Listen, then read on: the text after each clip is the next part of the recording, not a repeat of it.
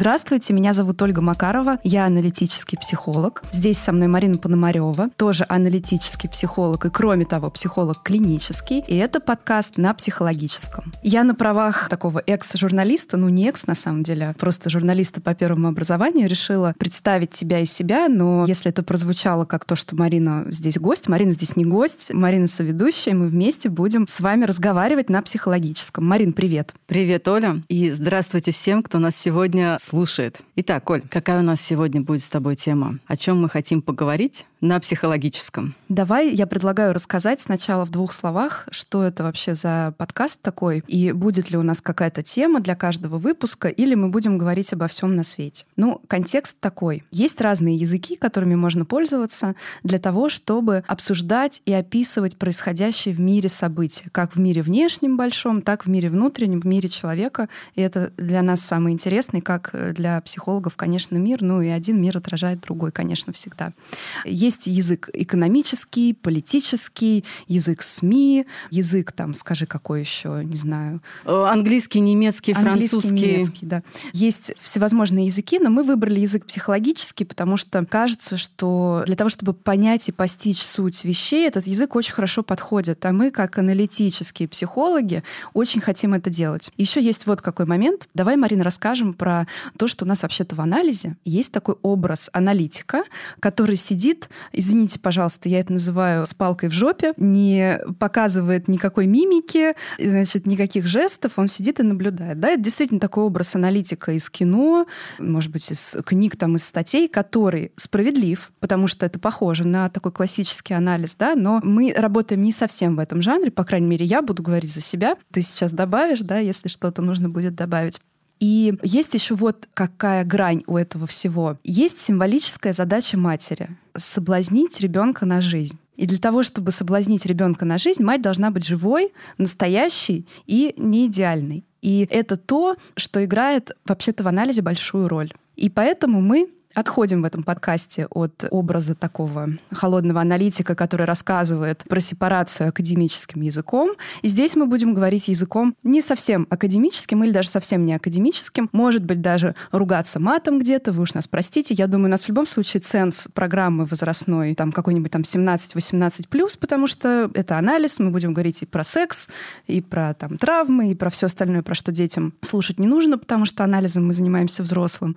Ну и, соответственно, да, может быть, даже будем ругаться матом, потому что аналитики делают и это. Мои, например, клиенты это прекрасно знают. Извините. Марин, что ты хочешь добавить? Оля, спасибо. Ты так прекрасно эту тему сейчас предложила, так ее представила вкусно. Но мы действительно будем говорить на психологическом, на языке, который будет помогать нам познавать себя, познавать себя в этом окружающем мире. Но, мне кажется, одна из главных наших задач, вообще нашего подкаста, как ты сказала, это оживлять, это соблазняться на эту жизнь, на жизнь внутреннюю, на жизнь внешнюю, да, на взаимопонимание между двумя этими жизнями. Поэтому поехали говорить о жизни. Марин, ты пришла сегодня в студию с книгой. Я еще не успела ее у тебя выхватить, рассмотреть, но вот вижу, что она какая-то зелено-оранжевая, и что она как раз из какой-то серии, которую мы часто читаем, из аналитической серии. Можешь про нее что-то рассказать? Может быть, эта книга нам подскажет тему сегодняшнего выпуска? Я часто вообще хожу с книгами куда-то. Я там черпаю большое вдохновение. Как ты сказал, мы с тобой аналитические психологи. И наша с тобой задача и соблазнить, и оживить, да, на жизнь я имею в виду, и самих себя, и тех людей, которые к нам приходят, происходят, а для этого нам нужно максимально погружаться в свой внутренний мир, максимально его исследовать, изучать, познавать, как-то там бродить, ходить, смотреть, что там вообще внутри находится. вот сегодня я с работы забрала из кабинета книгу, она мне должна пригодиться для других дел. Хотела там посмотреть. Сегодня я с собой захватила. Книга называется «Невидимые партнеры». Про мускулинность и феминность внутри каждого человека. И про то, как вот это самое образ мужчины образ женщины, соответственно, образ мужчины в женщине и образ женщины в мужчине, как это влияет на наши отношения. Это если очень коротко для затравки, да, о чем эта книга. Ну, собственно, она о том, как это влияет, как мое переживание мужского в себе влияет на мою жизнь, на мои достижения, на мои цели и на мои взаимоотношения с мужчинами. Равно как и образ феминный, женский внутри мужчины, как он влияет на восприятие мира, на чувственность и на взаимоотношения с женщинами. А я правильно понимаю, что это то, что мы называем в юнгианском анализе анимой и анимусом, Всё да, такая верно. внутренняя женская фигура и внутренняя мужская фигура. Да, все верно. В юнгианском анализе у нас это называется анимус, это мужская фигура внутри женщины, и анима – женская фигура внутри мужчины. И смотри, мы с тобой уже начали переводить с обычного на психологический, да, но вот на нашем психологическом и обратно это звучит именно так. Это две важные, вообще это два архетипа, и это две важные структуры, которые в каждом из нас отвечают за определенные процессы в нашей жизни. И ты помнишь, да, что раньше была такая история, что внутри каждого мужчины живет женщина, женский образ, да, не сама женщина, а женский образ, а внутри каждой женщины живет мужской образ. Сейчас уже стали отходить от этого и говорить о том, что у нас есть и феминный образ у каждого из нас, и мускулинный образ. И два этих образа, они как-то влияют на разные сферы нашей жизни, и отношения между ними тоже задают тон тому, как мы взаимодействуем с самим собой и с другими людьми, с этой жизнью, со своими делами, со своими целями, задачами и так далее. А я хочу еще добавить, что, опять же, согласно нашей юнгианской концепции, это как раз-таки те два архетипа, которые прокладывают мостик к самости, то есть к глубокому познанию себя, если перевести на такой более простой, понятный язык. Марин, расскажи, пожалуйста, какое это имеет отношение вот к тому, чтобы постичь там свою внутреннюю женщину, там открыть свою внутреннюю тигрицу? Как-то помогает э, для этого дышать маткой или делать вот прочие вещи, которые сейчас принято делать в интернете? Оля, но не в бровь, а в глаз и сразу с провокацией. Но смотри, какая штука. Как говорится, в этом мире все, что не запрещено, все, что не запрещено законом, да, все, что не причиняет вреда самому себе и другим людям, не наносит ущерб жизни и здоровью, все может быть использовано во благо себя. Поэтому, если кому-то нравится дышать маткой, замечательно. Если они через это познают свою женственность или мускулинность или еще что-то, тоже хорошо. Вопрос не в том, что ты делаешь, да, вопрос в принципе, как ты с этим обходишься и насколько ты а, с этим даже это не образ, это скорее, знаешь, переживание себя, переживание своей феминности, например, да, переживание, что такое феминное. Вот, ну, что вот... Ну, кстати, что, мы, что? Вот что такое, вот что мы будем с тобой считать феминным? Вот что такое феминное, женское? Это давай, как? Давай, давай как будто я к тебе пришла, вот давай, я не психолог, ничего про это не знаю, я к тебе пришла там э, из Инстаграма, там, не знаю, на там какую-нибудь публичную лекцию или угу. на что-то такое. Марина Петровна, здравствуйте. Я читала, что быть женщиной — это значит носить юбку и там красить глаза. Это правда?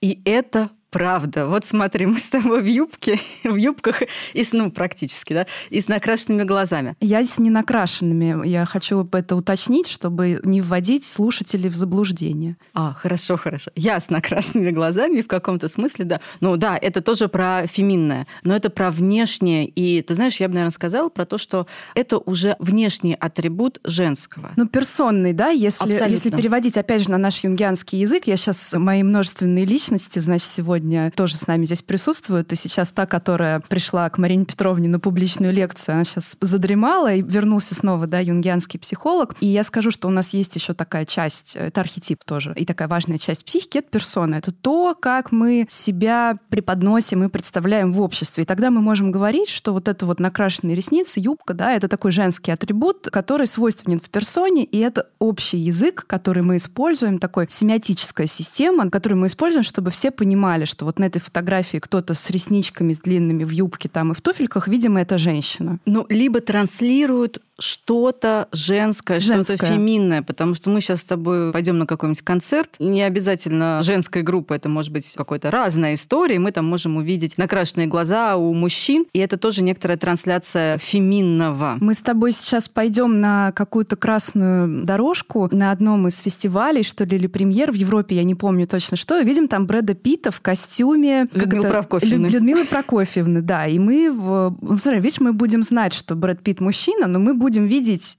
за ним также Людмилу Прокофьевну. Это такой вот символ, да, который нам сообщает. Ага, это вот слепок такой, слепок Людмилы Прокофьевны. Нам всего лишь коричневым жакетом и юбкой становится виден и понятен. Вот тебе язык на психологическом в том числе, да? При том, что это для нашей культуры будет понятно для нашей советской, именно советской культуры будет понятно, да, мы будем сразу в этом видеть Людмила Прокофьевна, и у нас будут определенные ассоциации.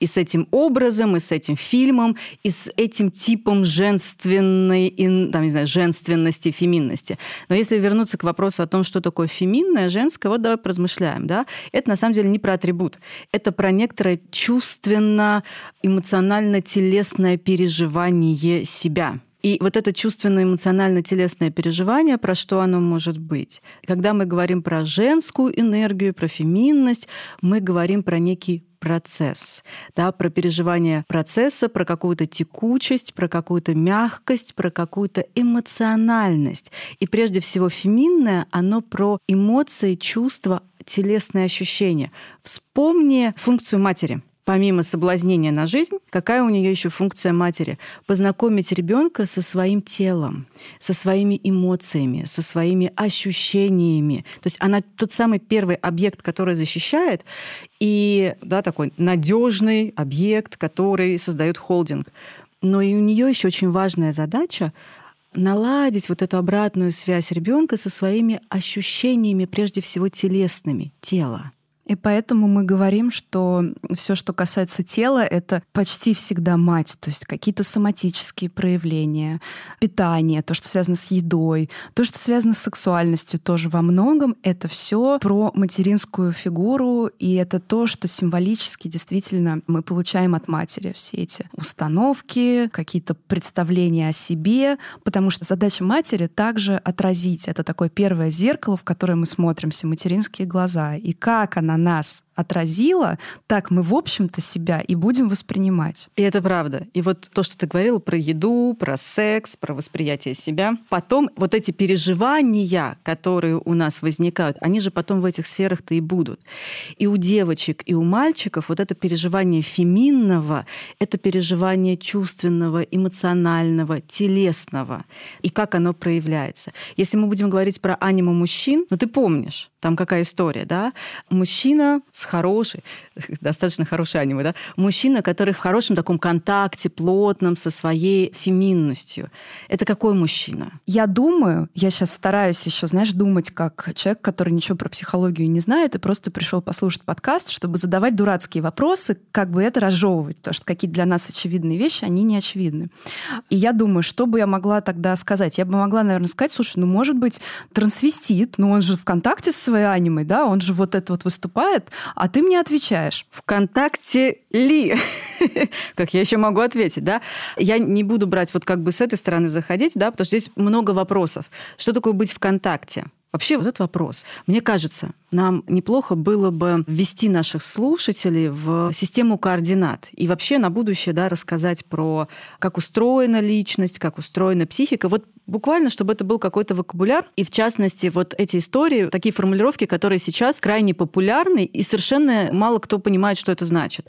Проработанность, быть в контакте и так далее. Вот что такое быть в контакте? Да, когда мы говорим «я в контакте с этими эмоциями», «я в контакте с этим образом», «я в контакте с этим человеком». Мы говорим о неком процессе взаимодействия, то есть что-то взаимно у нас происходит, да, но при этом это не выползает за пределы, не влияет на меня так, что я этого не понимаю, и неконтролируемо мной настолько, что я это прям держу в узде.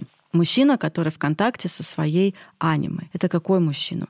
Это мужчина, который в контакте прежде всего со своим телесным и эмоциональным. То есть буквально он испытывает эмоции, он их более-менее понимает, и он может находиться, то есть это какая-то саморегулирующаяся система. Я могу ими управлять, и я могу их направлять. Перерабатывать, контейнировать, то бишь. И в том числе контейнировать. Я, кстати, вспомнила для своих студентов, я часто говорю, особенно для начинающих психологов. Значит так, первая ваша задача, помнишь, мы с тобой еще в Телеграме обсуждали, сися, контейнер и зеркало. Это первые три важных атрибута настоящего психолога. В смысле обсуждали? Ты, ты выложила пост, а я сейчас расскажу, как мы обсуждали. Марина выложила пост, где написала, что да, задача психолога контейнировать, отражать и кормить. Ну, символически. Да. Грудью кормить. Это символически. Да, вы должны понимать, что это все метафора, символ. В первую очередь очередь, чтобы нас слушать, надо тренировать символическую функцию, иначе можно сойти с ума. Я, кстати, здесь сразу предупреждаю. Дисклеймер. Дисклеймер должен появляться в начале передачи, но извините, как получилось, так получилось. Так вот, Марина выложила про это пост в своем телеграм-канале, а я сделала коллаж, где я в центр поставила Фрейда с сигарой и, значит, вокруг прилепила грудь, контейнер, такой морской контейнер и зеркало. И зеркало. Зеркало, как из сказки про... Как диснеевской сказки, значит, там такое красивое зеркало. Я собой очень довольна. Я считаю, что это прекрасное творческое проявление. И, судя по лайкам, всем понравилось тоже. Да, и мне очень понравилось, потому что это прям надо в презентацию и показывать всем. То есть, другими словами, мы говорим про то, что мужчина, который в контакте со своей анимой, это мужчина, если очень просто, если очень грубо сейчас перевести обратно на этот язык, то это мужчина, который в контакте со своей чувственной сферой, со своей телесной сферой, да, со своими эмоциями. Давай, чтобы объяснить, попробуем гипотетически представить себе мужчину, который не в контакте со своей анимой. Как он может выглядеть? Ну, я вот э, уже упоминала трансвестита, да, я не хочу никого обидеть, задеть, но есть вероятность, что он может выглядеть так, потому что это такой несколько... Я, если что, да, люблю травести-шоу, очень люблю театр, но в некотором смысле это такой психотический способ как-то обходиться со своей анимой, потому что он очень гротескный, и он такой очень отчаянный, и тут много пограничности. Ну, то есть есть какая-то проблема с контактом в этом случае. Но это если описывать, как он конкретно мог бы выглядеть. Да, либо мужчина, который, например, наоборот, очень жесткий, ригидный, еще говорят, супер брутальный, рациональный, в чем-то, может быть, даже жестокий в своих проявлениях, не в смысле жестокости, да, а вот э, ну, в резкий. смысле жестокости тоже возможно. А, ну, в смысле Почему жестокости же тоже. Правда же, да, да. Резкий, грубый. Я сейчас просто пытаюсь взять такую среднюю температуру по палате. Вот кого мы можем Нет увидеть? Нет уж, Марин, давай, я уже про, про трансвеститов сказала, мне уже сейчас за это будет. Давай ты тоже тогда полтона не ищи, говори как есть. Нет, ну человек действительно жесткий, грубый, склонный к насилию, да. возможно, потому что психопатические вот эти все проявления, склонность к насилию мужчин и так далее, это как раз-таки ну, аналитическим языком это попытка убить мать. Конечно. И попытка убить в себе чувства, эмоции и вообще какую-то чувственную составляющую. Мать. Попытка убить. Да, и да. еще вот это мать. И еще вот мать. это мать. да, тут я полностью с тобой согласна. А есть еще, например, вариант мужчина, в которого тоже не лады со своей вот такой эмоционально-телесно-чувственной частью, назовем это так, со своей анимой.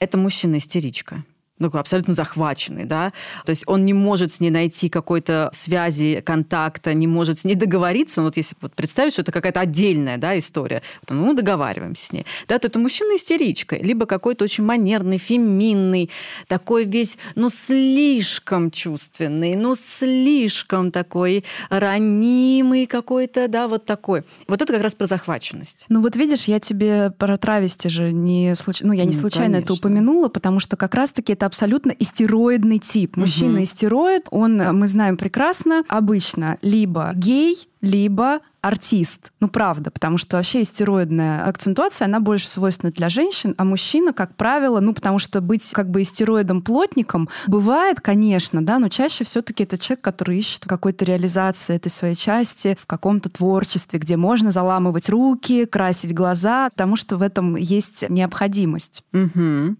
И, кстати, если возвращаться к мужчинам, которые очень такие грубые, резкие, такой мачизм, Мачизм, Мачизм да. такой. Да, я весь такой брутал.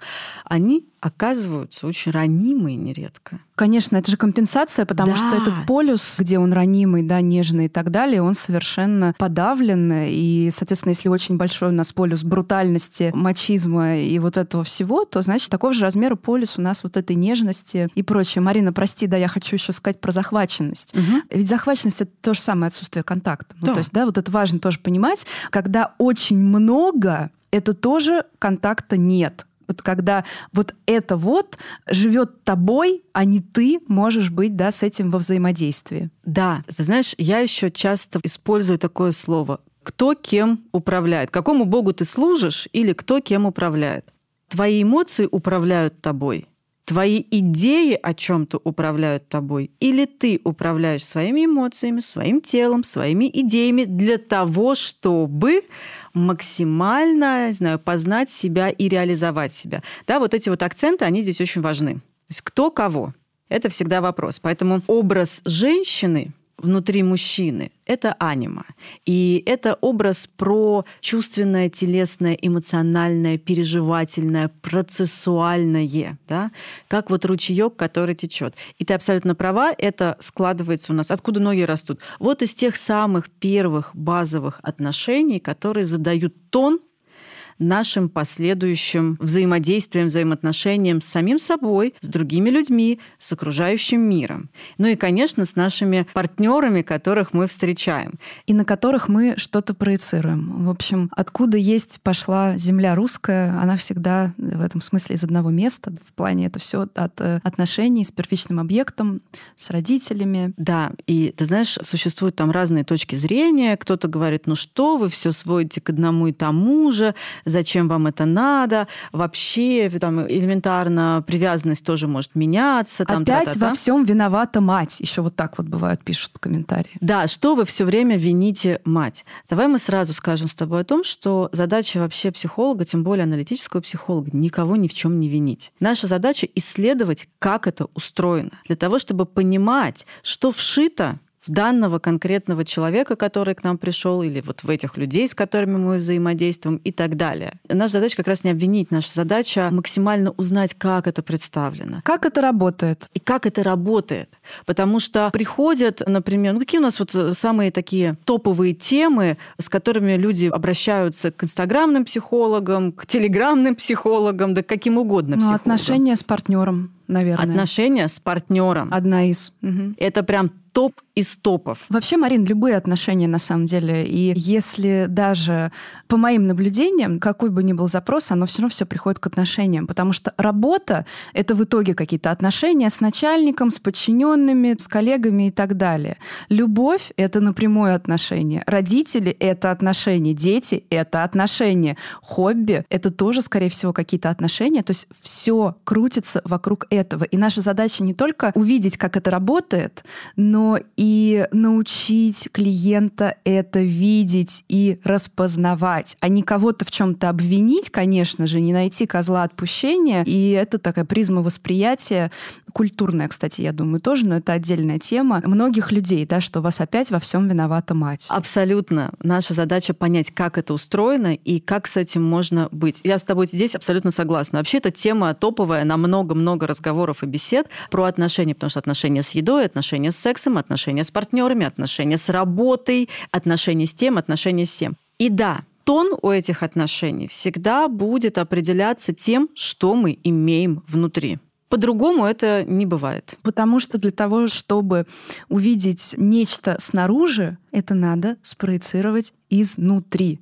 Это так работает, и опять же часто бывают вопросы, ну почему вы опять все сводите ко мне? Ну почему вот, ну если она там на меня накричала, ну при чем здесь я, если она ведьма? Но вы не можете увидеть ведьму снаружи, если у вас нет образа ведьмы внутри. Это нужно откуда-то спроецировать. Это не потому, что мир вокруг вас крутится или вокруг нас, а потому что мы на него смотрим своими глазами. И это такой главный фильтр, через который все проходит и приобретает определенную окраску. Да, я вот сейчас вообще задумалась опять про проекции. Начали мы с тобой про женские образы, мужские а внутри я бы хотела, психики. кстати, к этому еще вернуться. Давай сейчас запомним эту мысль, потому что у меня есть один вопросик на эту тему. Как раз я и книжку эту вспомнила. Книжка, кстати, шикарная. Я ее очень люблю, читал не один раз. Давай назовем автора и имя книжки, название полностью, чтобы слушатели могли ее найти и, может быть, прочитать, если кому-то интересно.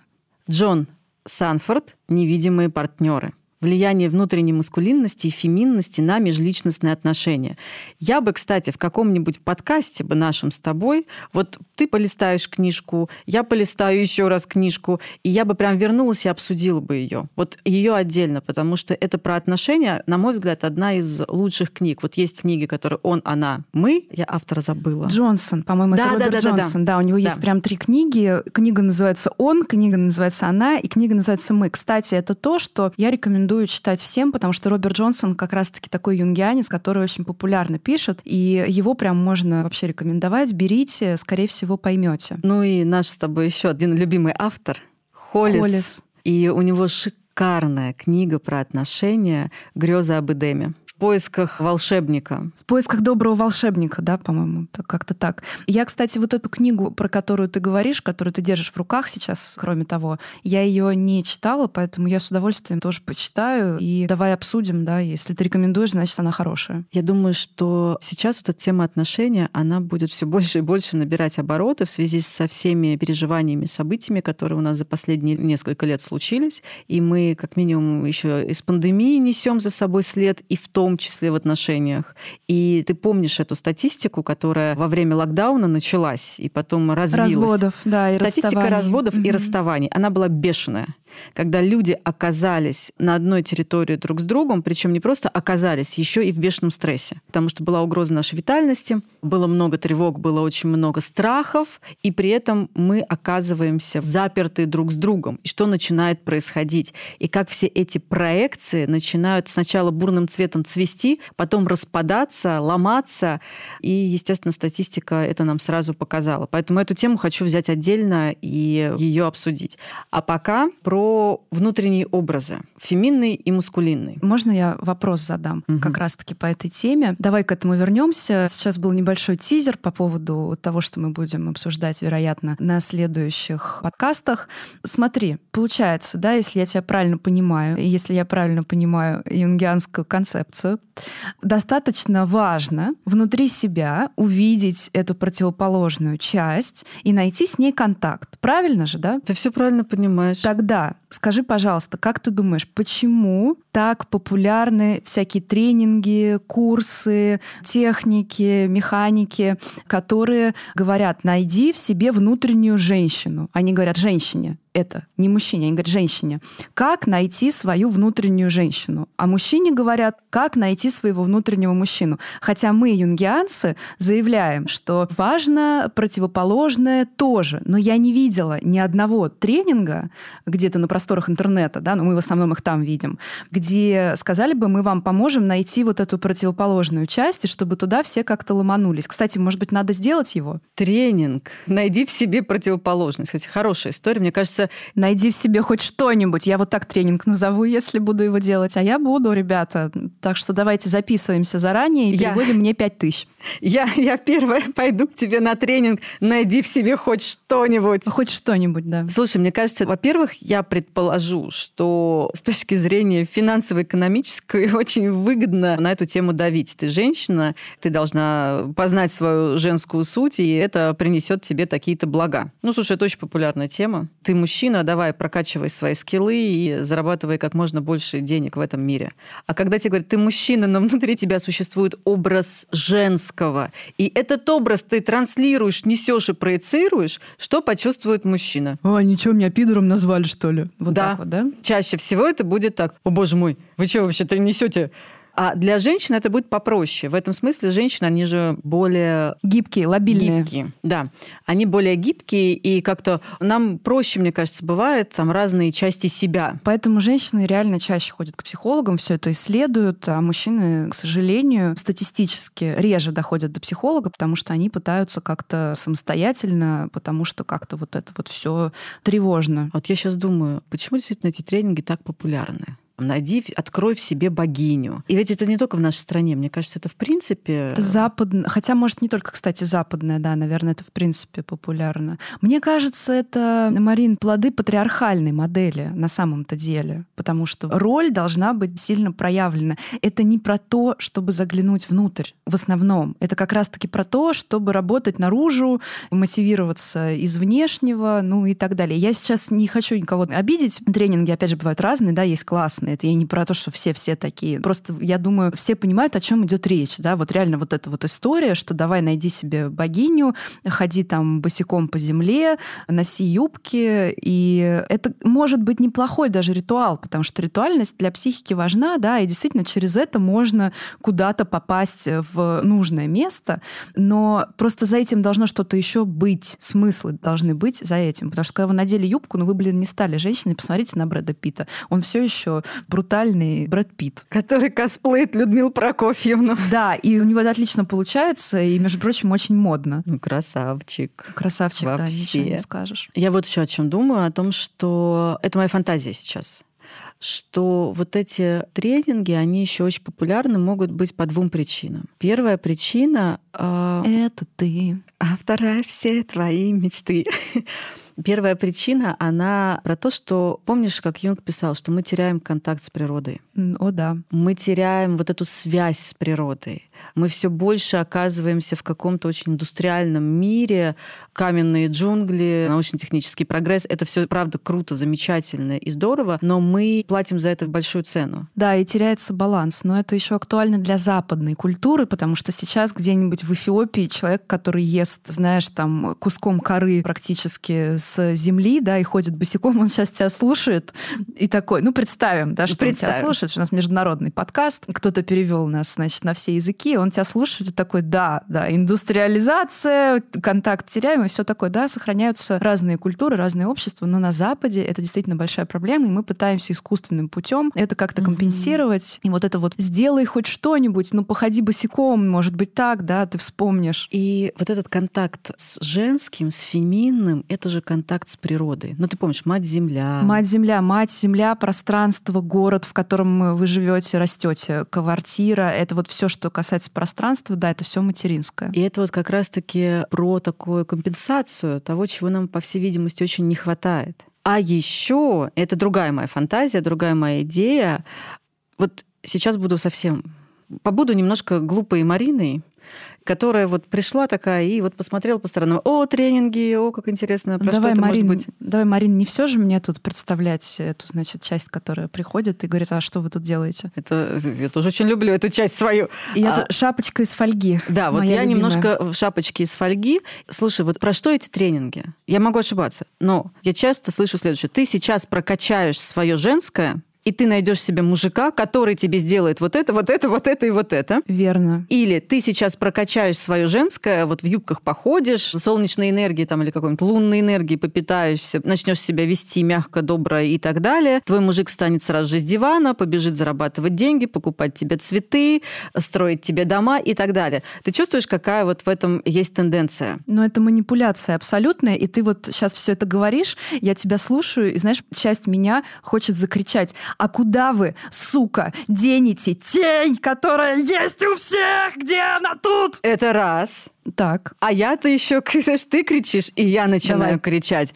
А простите меня, пожалуйста, а почему вам кто-то то есть почему такая сложная вообще конфигурация? Значит, чтобы что-то получить в этом мире, я должна сначала зайти в свое женское, чтобы повлиять на своего мужика, который есть или которого нет, чтобы он мне в конечном итоге что-то принес.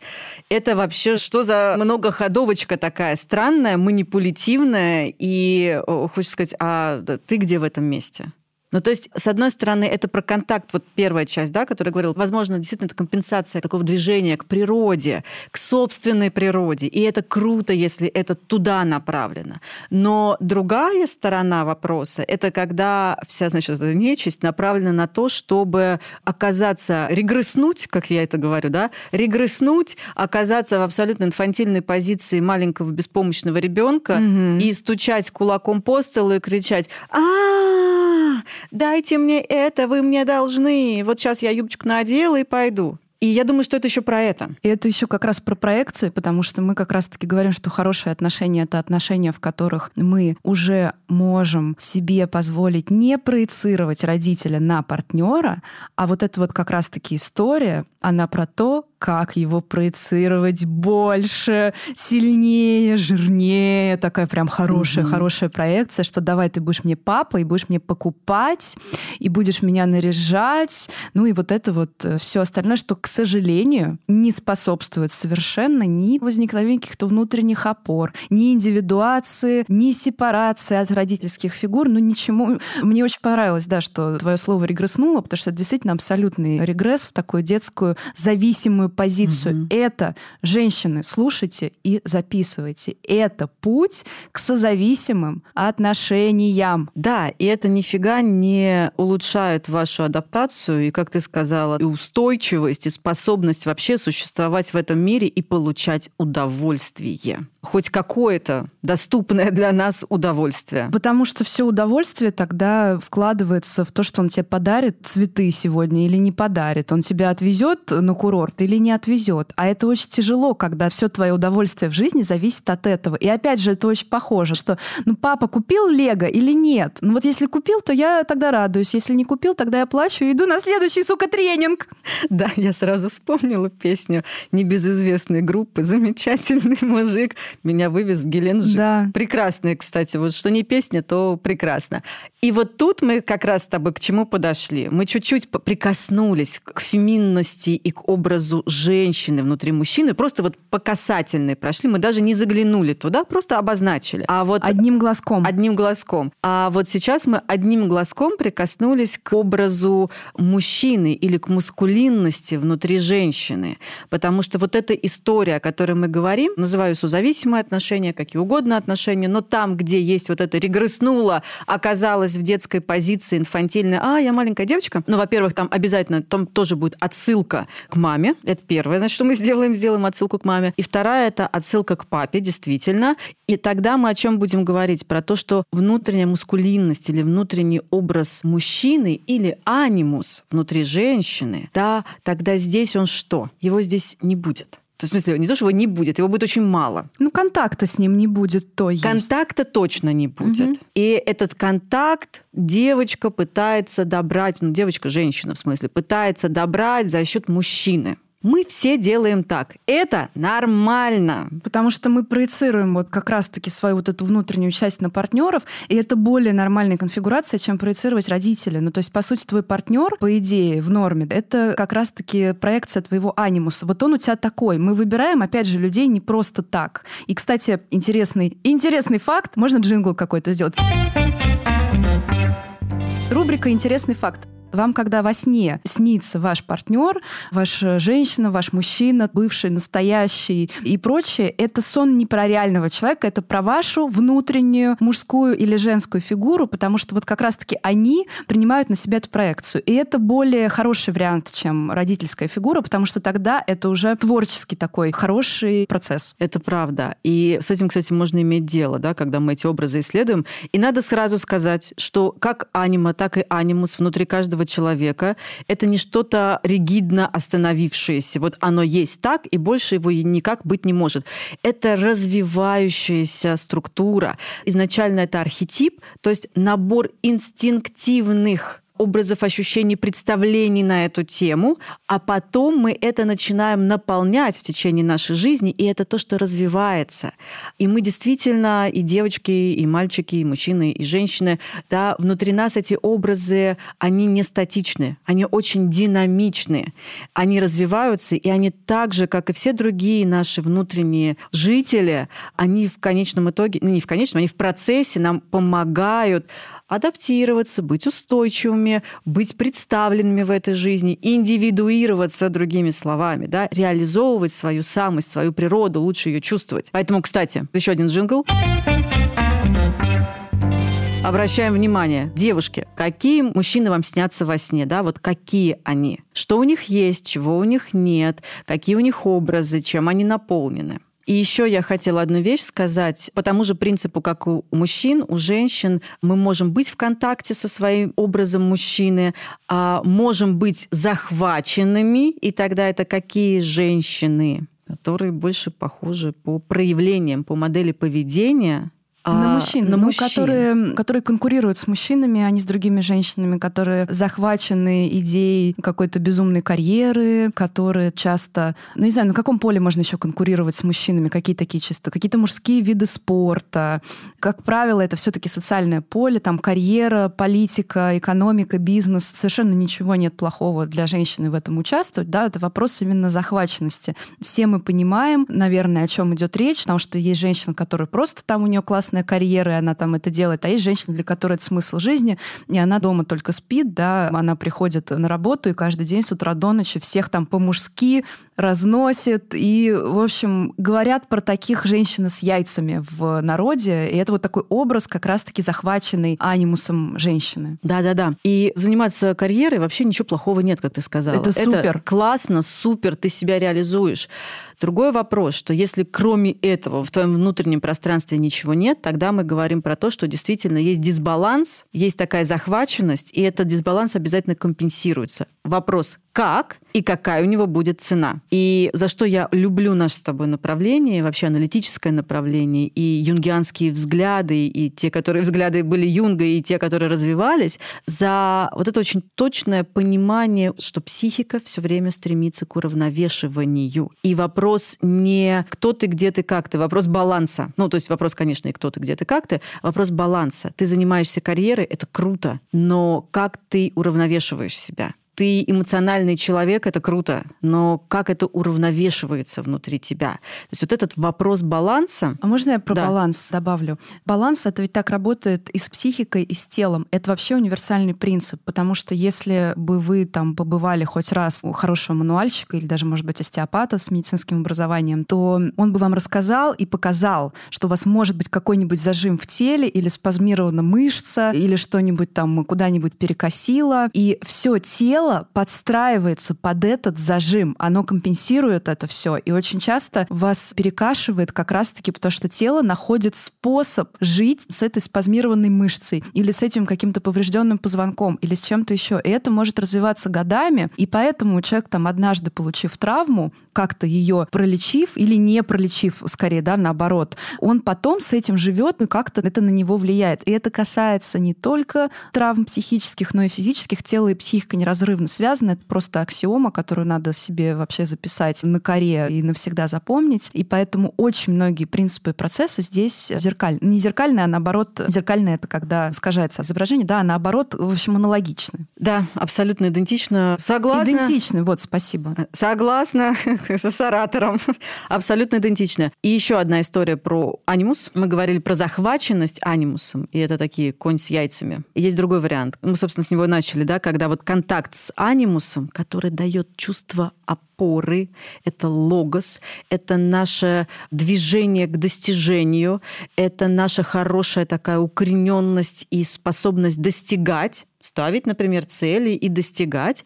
И вот когда контакта с этим нет, то какой вариант девочек у нас обычно здесь бывает? Такой образ богини Афродиты, которая вся такая только про красоту, про любовь и совершенно оторванная от реальности, ничего сама делать не умеет, деньги зарабатывать не может, которая не может вызвать такси и куда-то доехать, ей нужно обязательно, чтобы вот она будет весь день сидеть, чтобы ее муж куда-то отвез. Ну, то есть такая, опять же, инфантильность. Это детский такой образ, это абсолютная несамостоятельность. Да, это то, что мы имеем, когда говорим о полном отсутствии контакта с анимусом. Да, в идеальной идеальности мы всегда стремимся к балансу. Это в идеальной идеальности. В реальной жизни такого не бывает.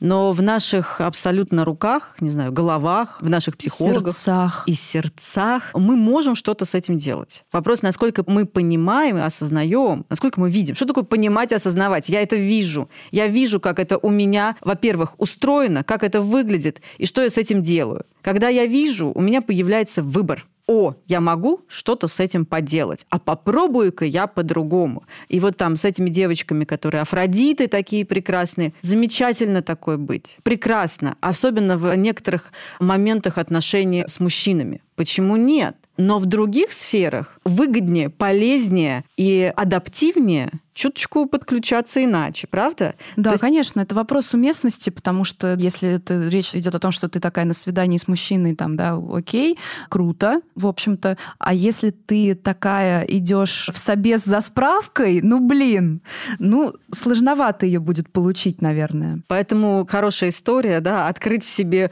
богиню, богинь, богов и чтобы это был не кто-то один, а чтобы это был целый репертуар, чтобы у тебя была возможность включать внутри себя разные состояния, разные какие-то ипостаси себя, которые помогали бы тебе жить более адаптивно, и с большим кайфом, насколько это возможно, да, насколько это возможно вот в конкретный момент времени, в конкретной ситуации, в конкретный период твоей жизни. Вот Юнг сравнивал архетип с руслом реки, по которому в любой момент может пойти вода. И это как раз-таки, знаешь, подытожить то, что ты сказала, вот это, ну это не точная цитата, это такая угу. вольная цитата. Архетип, а анима и анимус — это именно архетипы, это то, что может в любой момент пробудиться и проснуться, и поэтому, опять же, этот подход там, скажите, какой я архетип, это все, это не так работает совершенно, да, это неграмотно, неправильно. Вот, но на архетипах мы уже не будем останавливаться, конечно, отдельно, потому что тут коротко про это не расскажешь. Но вот у нас получилась такая история про аниму и про анимуса, про женскую и мужскую часть. Мы про это не собирались разговаривать, угу. это не запланировано, да, но поскольку мы решили, что мы будем давать жизни возможность э, течь конкретно в эти там 50 минут, в этот промежуток времени, когда мы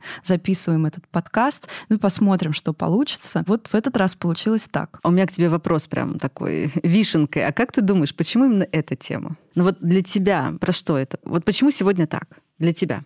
Я думаю, у нас ответ уже был в процессе разговора, потому что это базовая тема, с которой все начинается, потому что мы отражаемся друг в друге, и отношения — это то, что волнует ну, каждого человека на Земле, и это архетипическая тема. Архетипическая тема — это значит, что ты приедешь к туземцам куда-нибудь, которые никогда не видели одежду, как у тебя, никогда не видели телефон, там, не знаю, даже спички, может быть, не видели, но вдруг такое еще бывает, и ты им будешь рассказывать про отношения между мужчиной и женщиной как-то жестами, они тебя поймут, потому что это актуально для каждого человека на Земле. У меня такой вариант. Как ты думаешь, почему? У меня очень близкий к твоему варианту. Это, во-первых, тема архетипическая, тема, которая пронизывает все, вот все наше бытие.